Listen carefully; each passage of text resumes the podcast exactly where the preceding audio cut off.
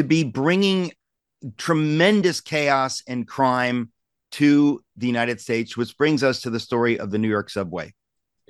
Right. Daniel Penny, who is a, a veteran of the U.S. Marines, and he saw a psycho, dangerous, homeless lunatic screaming and yelling and threatening people on the New York City subway. And what he didn't realize is the new rules. The new rules is you don't do anything. You don't do anything to protect strangers. You don't even defend yourself. The new rules are America. You don't defend yourself because you remember the McCloskeys in Missouri. A mob of arsonists march onto their front lawn. They wave a gun at them they're charged with a crime and stripped of their law licenses, so they can't make a living. They're lawyers. They're stripped of their law licenses. It's like you forbidden to write ever again. Uh, Kyle Rittenhouse defended himself against a pedophile who was yelling, kill him, and who shot at him once. He had to go to trial for murder. Jake Gardner, U.S. combat veteran decorated hero, hounded to suicide after defending his elderly father and his bar against a felon who was looting the place. The point is, you can't even defend yourself. If someone is trying to steal your stuff, you just have to let them do it. If they're beating you up, just cover your face, curl up in a fetal position, and just say Barack Obama did, over and over. did over. You hear, again. Did you hear the story that Yeonmi Park told? I don't know if it was on my radio program. I don't think it was at Socrates in the City, but she writes about it in her book that here she is a, a young 20 something mother with her two year old in a stroller. She is mugged uh, and uh, physically attacked um, by some uh, black women on the main street in Chicago, right? Now, she's not a racist. She just objects to being physically attacked and robbed with a two year old. So she takes out her phone to record this and to let the police know. A group of white Chicagoans called her racist for doing that. And that's right. why she left Chicago. But I thought to myself, this is so crazy. The question I have to ask you, John, how do we fight this? It's one thing to say, oh, these are the new rules, but you don't accept them and I don't accept them. We know they're wrong and we know that we have to somehow fight back. Is it by uh, uh, figuring out a way to get these Soros prosecutors out? How do we how do we well, fight know, against this madness? That's the terrible thing. I live in Dallas, Texas, but we have a Soros prosecutor. So sure, I can have a gun, but if I use it in self-defense, I will be charged with murder because I'm a white male we are the key demographic of people who are not allowed to defend themselves, not allowed to do anything. Um, so I, I I'm actually, you know, it's kind of useless for me to have a gun because the Soros prosecutor will charge me with murder no matter what the circumstances, and the local biased jury will probably convict me. Uh, just like in Austin, a Texas Ranger was attacked by a mob of Antifa and BLM demonstrators who pointed an AK 47 into his car and he shot them in self defense. He was convicted of murder by an, a, a Blue City, Austin, Texas jury. And we need the governor of the state to intervene and pardon him. This is how fundamental we are. They are creating a totalitarian society brick by brick. They're building a Berlin Wall around us, and we're doing absolutely nothing about it.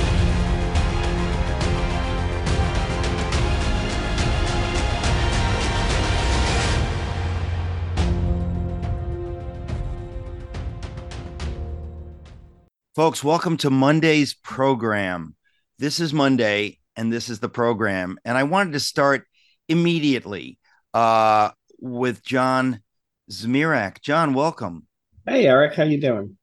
Well, there's so many things to think about, to talk about. Uh, obviously, for many people, this weekend was uh, different in that it was Mother's Day. Uh, I um, was up in Connecticut with my parents, one of whom actually turns out to be my mother. And uh, I was, uh, I don't know why, very, um, very emotionally moved uh, by, you know, sometimes my parents can be deeply infuriating. I think because I care and I love them so much. But this, uh, this weekend was uh was just a special time that I got to be with them. Um and uh and yet um all through the weekend, we kept hearing news about the border. And I thought on Monday morning, I've got to ask John about the border. I still don't particularly understand what exactly is happening. If if anyone can say what exactly is happening, but what are your what are your general thoughts, and then we can get into some particulars. Sure. Um, the border is essentially open from the American point of view. From the Mexican point of view, it's controlled by the cartels, which are human traffickers and drug smugglers. We have ceded sovereignty of the US border, not even to the Mexican government, but to Mexican criminal gangs. It's that simple. Okay, John. So when people say that, like I know that's true. I know you're not making that up. But then the question becomes, how is that possible? How is it possible that you have a, uh, a United States government that would allow anything even close to what you just said? How how does that become possible? Well, first I'll give you the legal loopholes through which it happens. Okay. Um, the border is crawling with Soros Soros type attorneys, uh, attorneys who are funded by nonprofits, by organizations that make money from the U.S. government spending money on immigrants, legal and illegal. One of the worst is Catholic Charities, which is neither Catholic nor a charity.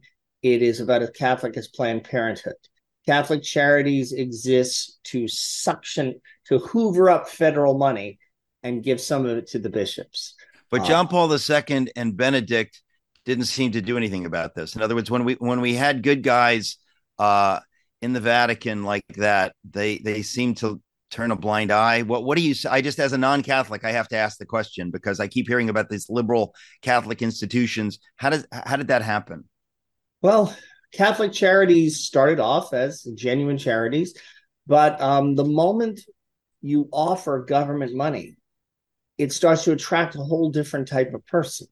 And Catholic Charities tends to be full of people who dropped out of seminary or left the priesthood, uh, usually because they don't really believe in the doctrines of the Catholic Church, but they, they still kind of want to be linked to this organization that has lots of people and lots of money and lots of visibility. So they, they find a niche in some Catholic organization where they can still feel connected. Um, and there's tons of government money. The last time they issued they, they issued their budget, the U.S. Catholic Council of Catholic Bishops said 40% of their funds came from the US federal government. Well, we, we've talked about this in the past. I don't mean to to to, to drag us in, too much in that direction, but when well, you all right, say... so let me get back let me get back to why this is happening. Right, right. Republicans like George W. Bush touted compassionate conservatism and they were so eager to prove that they were good, aristocratic wasps with a noblesse oblige attitude. And also they they liked having cheap servants. Um, they changed the law wait even before Obama got in, so that anybody can just cross the border from Latin America and say, I have a legitimate fear of being persecuted by my government. And then all of a sudden, the whole machinery of due process of law kicks in. You know, that the January 6th defendants are not benefiting from. Uh, and all of a sudden, it's like the US government has to prove that they're lying. Now, so are you saying that this was instituted under George W. Yes. Bush? Yes. So before George W. Bush, this theater was not right. happening. Right. Things were not nearly this bad under Bill Clinton. He might have wanted them to be, but they weren't. Okay, uh, excuse but, me, but this is newsy to me. When this when I learn something like this from you, I want to say I want to stop and say, "Hang on, that's a very big deal. I didn't know that, so thank you for that." Um, compassionate conservatism was a, a, coin, a term coined by Marvin Olasky, and of course, a lot of people get annoyed by it because it implies conservatism is not compassionate, uh, which is basically a lie.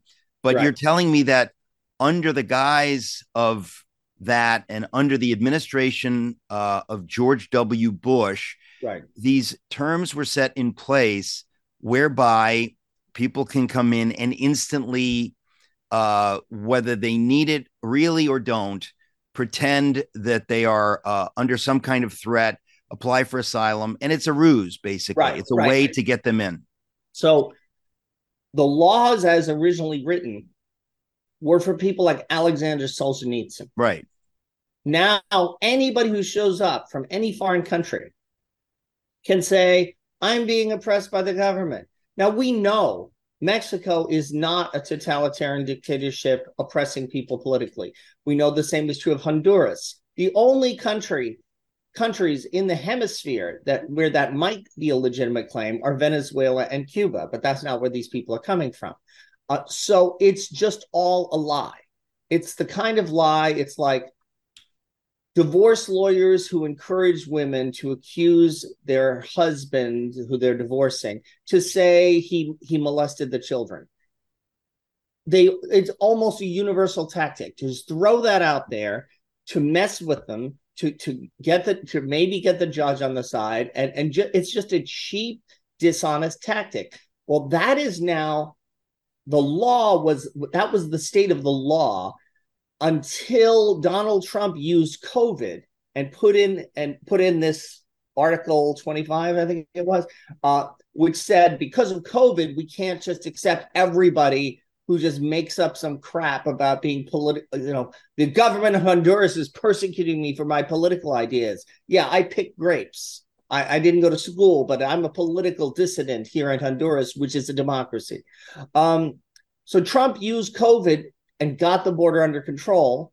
Now Biden has has suspended that uh, because you know COVID was such a threat, right? Uh, but anyway, the only good thing that came out of COVID was some control over our southern border. Biden doesn't want there to be any control over the southern border, and neither do the Democrats for a few important reasons. First of all, they're only interested in power. They don't care what happens to the country. Well, first of all, we know we know that you mentioned before you get on this, you yeah. mentioned Soros. Explain to us uh, how Soros is involved in the chaos at the southern border. Well, the way he identified prosecutors and promoted them in different American cities, um, he wrote up the talking points, basically the the script. His organizations, his pro-immigration organizations that funded people like Russell Moore, uh, they write up a script that's provided in Spanish to the so-called refugee who just wants to live in America. His kids will get get school for free. He'll get health care. You know, he can work illegally off the books and not pay taxes. Yeah, that sounds good. Um, I, I'd like to do that in Switzerland. So he shows up, he's arrested. Immediately, these immigration attorneys show up. They have looked on the web and found one of these scripts and they just say, I have legitimate fear of being persecuted for my political beliefs or sexual orientation. And they just basically coach the immigrants to say that. And then the, right. it has to go to a judge and they have to be let go. So they disappear into the country and we never see them again. Okay, more uh, when we come back, folks. We're talking to John Zmirak. Uh, if you're one of those people who hasn't given to CSI, go to metaxastalk.com give five or ten dollars metaxastalk.com thank you. Welcome back. We're talking to john zmirak. Happy monday. John we're talking about the border and you're you're helping us uh, understand what's going on down there. I i read an article i think it was the gateway pundit i posted it on twitter about how um, obama while at columbia uh, sat under two professors. I'm trying to think of the names. One of them is piven Clive and Piven or something like that. Uh, do you know anything about that? Vaguely familiar. Well, basically that which which is what I've suspected all along is that these folks want to destroy America, want to erase the southern border so that I mean I think a lot of people sense this that this is not compassion or this is not whatever when you know you're you're giving these people over to the cartels it's a nightmare but that the real goal of these leftists who are anti-american george soros uh, the former president they are wanting uh, to destroy america as we know it and they're using this uh, as a way to do that. Right that's, let's be very specific. They want to destroy the historic america which has an Anglo Protestant base, which is a country that is suspicious of government authority, that is that is very independent minded, very you know self reliant, wants to have guns to protect itself. demands freedom of religion and freedom of speech, do, doesn't think everybody should be a client of the government, thinks you should basically sink or swim on your own or rely on private charity. The America that the founders and that Abraham Lincoln and the people who fought World War II, the America that existed before 1968 is uniquely resistant to Marxism communism never became a major movement in the US, even among the working classes. The labor unions, the Communist Party tried to take over all the labor unions in America. And it was Italians and Irish and Polish workers, ordinary workers who went to church and didn't have any room, any, any truck with atheism, who threw the communists out. Uh, Ronald Reagan became a conservative watching the communists take over the writers' union in Los Angeles.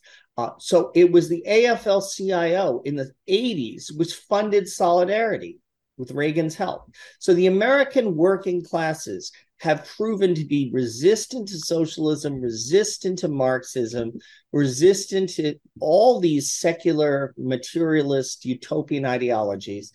And the left banged his head against the wall for almost 100 years trying to turn America's blue collar people into Marxists. They have finally given up. They are not happy with the American people and they decided to dissolve them and replace them with a new people. And people in Latin America, poor people in Latin America, have proven much more amenable to socialism and Marxism. They've taken over entire countries. They've managed to gain popular popular support. So basically, they said, okay, fine, open the border, smash up this bourgeois system uh, that relies on little churches that say whatever they want and individual citizens carrying guns and small businesses doing whatever they want. We want everything centrally controlled from Washington, D.C., according to our ideology, because then we'll have more power. And basically, this is not even about a, an idealistic commitment to Marxism, it is a mafia like desire for power itself. Well, um, it's interesting because anyone who's actually lived under communism, anybody uh, who has parents who lived in Cuba or who came from Cuba, they are the fiercest advocates uh, of anti-communism, of, of, freedom. So it's kind of fascinating uh, in a way that a, a lot of these poor people uh, that of course they want to come to America. Who wouldn't want to come to America when you're you're coming from any place south of, of, of our border? So you can't blame them. The question is, uh, how is it possible that people in our government would care so little about any of the good things that you've mentioned, and also because it has to be said, and you you mentioned it, turning things over to these cartels. These are some of the most wicked wicked, evil, cruel criminals in the world. Those are the ones who are taking over the lives of vulnerable women and children. It's satanic. And our government is turning a blind eye simply to that crime. If there were nothing else, to turn a blind eye to that kind of crime. The drug cartels of Latin America are they make the mafia in in movies like The Godfather look like the little sisters of the poor. Yeah. These cartels will massacre birthday parties and kill all the children in order to get the guy who's the waiter. They they will wipe out whole villages. Um, large parts of Mexico are controlled by these cartels to the point where the government really is not sovereign.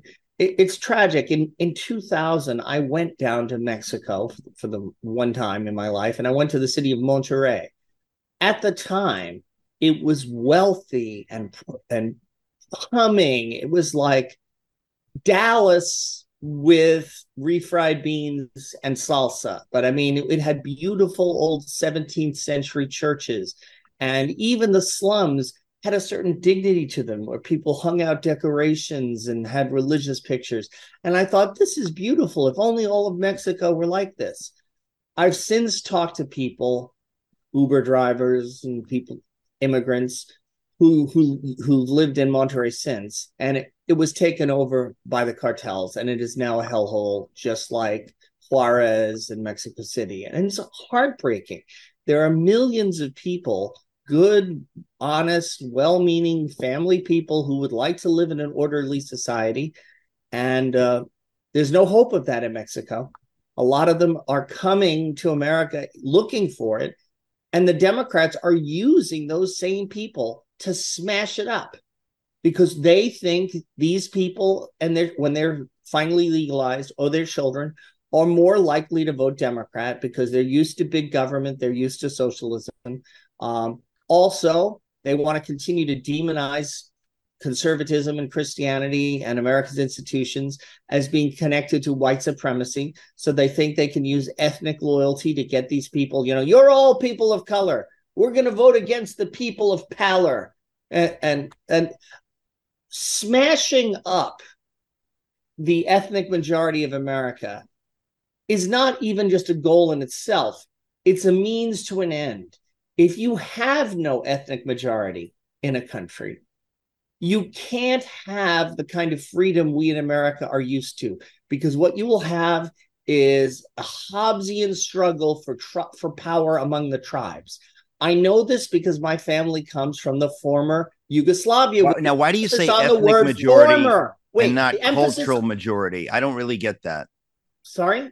Why do you say ethnic majority? Well, by not... ethnic, I mean I mean cultural. I mean, but I, think you have to be careful because that's the kind of the point. To, you have to have a mono. You have to have an American culture. There has to be such a thing. But that culture obvi- is connected to where you're from, who you're who you intermarry with. So if everybody's willing to intermarry, then that's fine. But if you have groups that won't that really don't marry each other, that cre- that creates division. Okay, so if I'm talking about the difference between Yugoslavia and Poland Okay. Yugoslavia has tribes. They don't intermarry. They don't deal with each other. And they're all fight. They all squabble for power over the central government. The only way to hold them together was a dictatorship. Okay, John. So excuse me, but the, yeah. the point I think you, you're making larger point. It's about assimilation. It's about buying into something larger than one's tribe uh, or than one's ethnicity. And we see that. I see that in New York all the time. I get in a cab and I start talking to a foreign cab driver who obviously loves America and thinks the enemies of America are crazy, even though he himself from Afghanistan or from any other place. It's about buying into the ideas of America, and the enemies of America are against those ideas, and they're using any means necessary. What you're talking about at the southern border. Uh, I mean, giving things over to the cartels is just satanic. Giving things over uh, to to people who are they're they're too weak and vulnerable even to think for themselves. So obviously they're going to go along with whatever they can, but it's meant to destroy America. Albin gave me the name. It's the Cloward Piven doctrine. This was something at Columbia University. Two professors uh, uh, put this forward, but the point is this idea of destroying America's uh, culture, a culture of liberty. I want to be clear, a culture of liberty for all um, has been systematically destroyed through the decades. Uh, this is something Obama was pushing for when he talked about a radical transformation of America. And this goes on and on and on. And here we are now, right now. So uh, we're going to go to a break, but I want to be clear, folks, that this is intentional. This is not something that we can do nothing about. It's intentional. George Soros is behind it. It seems clear that Obama and his gang are behind it, and George uh, Joe Biden is going along with it. Uh, we'll be right back talking to John Zmirak. Welcome back, talking to John Zmirak. Uh, you know, John, what I wanted to say was that what we're seeing at the southern border, we're also seeing in places like San Francisco, which has become the human feces capital of the world. Thank you, Nancy Pelosi. We are seeing a breakdown of order of social order that we have never seen in America. It's absolutely astonishing that what we're once. I was just talking to somebody yesterday who um, works in really, really super high end retail, talking about uh, wanting to, you know, uh, have a footprint in San Francisco and realizing not a chance. There is no way we will risk having a storefront in San Francisco. So the Democrat policies seem sometimes intentionally and, sometimes at least semi unintentionally to be bringing tremendous chaos and crime to the United States, which brings us to the story of the New York subway. Right. Daniel Penny, who is a, a veteran of the U.S. Marines, and he saw a psycho, dangerous, homeless lunatic screaming and yelling and threatening people on the New York City subway. And what he didn't realize is the new rules. The new rules is you don't do anything. You don't do anything to protect strangers. You don't even defend yourself. The new rules are America. You don't defend yourself because you remember the McCloskeys in Missouri. A mob of arsonists march onto their front lawn. They wave a gun at them they're charged with a crime and stripped of their law licenses, so they can't make a living. They're lawyers. They're stripped of their law licenses. It's like you forbidden to write ever again. Uh, Kyle Rittenhouse defended himself against a pedophile who was yelling, kill him, and who shot at him once. He had to go to trial for murder. Jake Gardner, U.S. combat veteran decorated hero, hounded to suicide after defending his elderly father and his bar against a felon who was looting the place. The point is, you can't even defend yourself. If someone is trying to steal your stuff, you just have to let them do it. If they're beating you up, just cover your face, curl up in a fetal position, and just say Barack Obama did, over and did over. You hear, again. Did you hear the story that Yeonmi Park told? I don't know if it was on my radio program. I don't think it was at Socrates in the City, but she writes about it in her book that here she is a, a young 20 something mother with her two year old in a stroller. She is mugged uh, and uh, physically attacked um, by some uh, black women on the main street in Chicago, right? Now, she's not a racist. She just objects to being physically attacked and robbed with a two year old. So she takes out her phone to record this and to let the police know. A group of white Chicagoans called her racist for doing that. And that's right. why she left Chicago. But I thought to myself, this is so crazy. The question I, have to ask you, John, how do we fight this? It's one thing to say, oh, these are the new rules, but you don't accept them and I don't accept them. We know they're wrong and we know that we have to somehow fight back. Is it by uh, uh, figuring out a way to get these Soros prosecutors out? How do we how do we well, fight know, against this madness? That's the terrible thing. I live in Dallas, Texas, but we have a Soros prosecutor. So sure, I can have a gun, but if I use it in self-defense, I will be charged with murder because I'm a white male. We are the key demographic of people who are not allowed to defend themselves, not allowed to do anything. Um, so I, I I'm actually, you know, it's kind of useless for me to have a gun because the Soros prosecutor will charge me with murder no matter what the circumstances, and the local biased jury will probably convict me. Uh, just like in Austin, a Texas Ranger was attacked by a mob of Antifa and BLM demonstrators who pointed an AK 47 into his car and he shot them in self defense. He was convicted of murder by an, a, a Blue City, Austin, Texas jury. And we need the governor of the state to intervene and pardon him. This is how fundamental we are. They are creating a totalitarian society brick by brick. They're building a Berlin Wall around us, and we're doing absolutely nothing about it. So, yes, we have to kick out these Soros prosecutors. We also have to commit to serving on juries and re- resolving we are going to acquit people who defend themselves, period. That the fundamental rights of the American founding, of self defense, of private property, of free speech and freedom of religion. These things are sacred. And these are precisely the things the left wants to destroy. That's why they're tearing down statues. That's why they wanted to tear down the statues of the founders, because they don't want there to be a constitution that that that reins in their power. They want to shake the etch a sketch and start America from scratch. It's year zero the way it was with the Khmer Rouge when they took over Cambodia. You can't point to the Constitution. You can't point, those are dead white males. Those were slave owners. Those were racist. No, you have no protection right. against our well, but but I still we still believe we we live in America where most people know that that's wrong. But the problem is that most people have to get activated and have to fight, and and that's part of what I think, uh, if any good can come out of these nightmares that we're describing, is that people will say, finally, oh, I, I need to do something. I should have done something. I didn't do something. I better do something right now. uh, whatever that something is. Some people didn't even vote. Uh, some people don't understand that they have civic duties, that if you don't execute these civic duties, if you don't take this seriously, you end up living in one of these crime zones where you you have no rights and so on and so forth. Um, I, I, I guess uh, we're going to go to another break here, but you know, I, I want to tell people yet another book came out by some pastor in Tennessee, basically saying it's so terrible. We're so divided. Why can't we get along? We can't get along, folks, because there are people pointing guns at our heads, whether literally or figuratively. You, you can't just pretend that that's not happening. You have to fight against that. You have to pray against it. You have to take it seriously. And a lot of people don't want to. They want to pretend we can go back to a time before of all of this, which we cannot. We'll be right back. Folks, before I forget, uh, I was just told by Albin that our campaign with Christian Solidarity International, CSI, to free slaves, uh, it's going reasonably well because some people have been generous. Here's the bad news only 98 people have donated.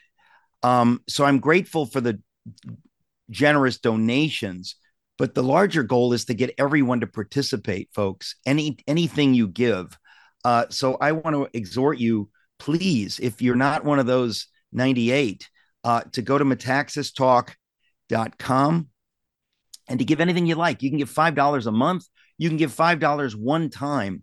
We, we just want more people to participate. This is a really holy privilege that we get to free people from the nightmare of actual slavery. So please go to metaxastalk.com or call 888 253 22 888 253 3522. John Zmirak, uh, I get to talk to you more, and I like talking to you. Uh, I, I don't know if it's too much of a, you know, jerk sideways, but Trump uh, had the CNN town hall last week, and the, I find the whole thing so delicious that it's just it it just is so hilarious to me that that CNN figures like, hey, our ratings are in the tank. Uh, we've got a win-win. We'll get Donald Trump on because Fox News uh, doesn't like Trump anymore. We'll get him to come on, and we will destroy him. So they have him on. He effectively destroys them.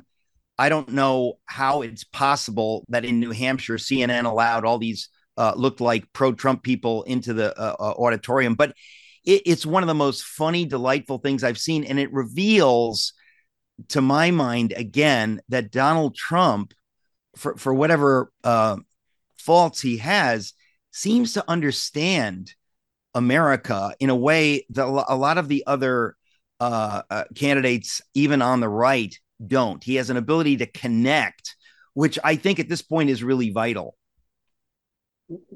a political genius is a rare thing. It's something that kind of falls from the sky, maybe once a generation. And if a party doesn't know how to take advantage of getting a political genius and grooming him and straightening him out and giving him guidance and giving him support and, and get, calling him, reeling him back when he makes mistakes. Uh, but the Democrats were given Bill Clinton after decades of decline after Dukakis, after Gary Hart, Mondale, Walter Mondale. But then all of a sudden, like a meteorite, the glorious, charming sociopath Bill Clinton falls in their lap. Uh, we got Ronald Reagan. Uh, after that, what did we have? Bob Dole, George W. Bush, who is like an embarrassment. He was always an I, embarrassment. I don't want to curse on the air, but I have to. Mitt Romney. Yeah, yeah. I mean, boy, talk about somebody who's been forgotten. Paul Ryan. Talk about people who nobody thinks about anymore. Nobody will ever think about again, including maybe their family members. Their family members may have forgotten that they exist. Uh, so we get Trump. He's our Bill Clinton. He's our Barack Obama in that he is a political genius, like Napoleon, a genius at gaining power and leading people and inspiring people. What do we do? We treat him like a dead rat floating in the punch bowl. the Republican Party establishment acts like he is worse than the North Korean communists. Why? Because he's a threat to their control. I'm not kidding of the Keurig machines and the Xerox machines and the fund and and the Rolodex and the, the fundraising apparatus. The Republican Party was taken over by incredibly selfish, shallow, elitist haps like George W. Bush and Karl Rove, who all they care about is their personal profit and their personal power. They don't care about the country.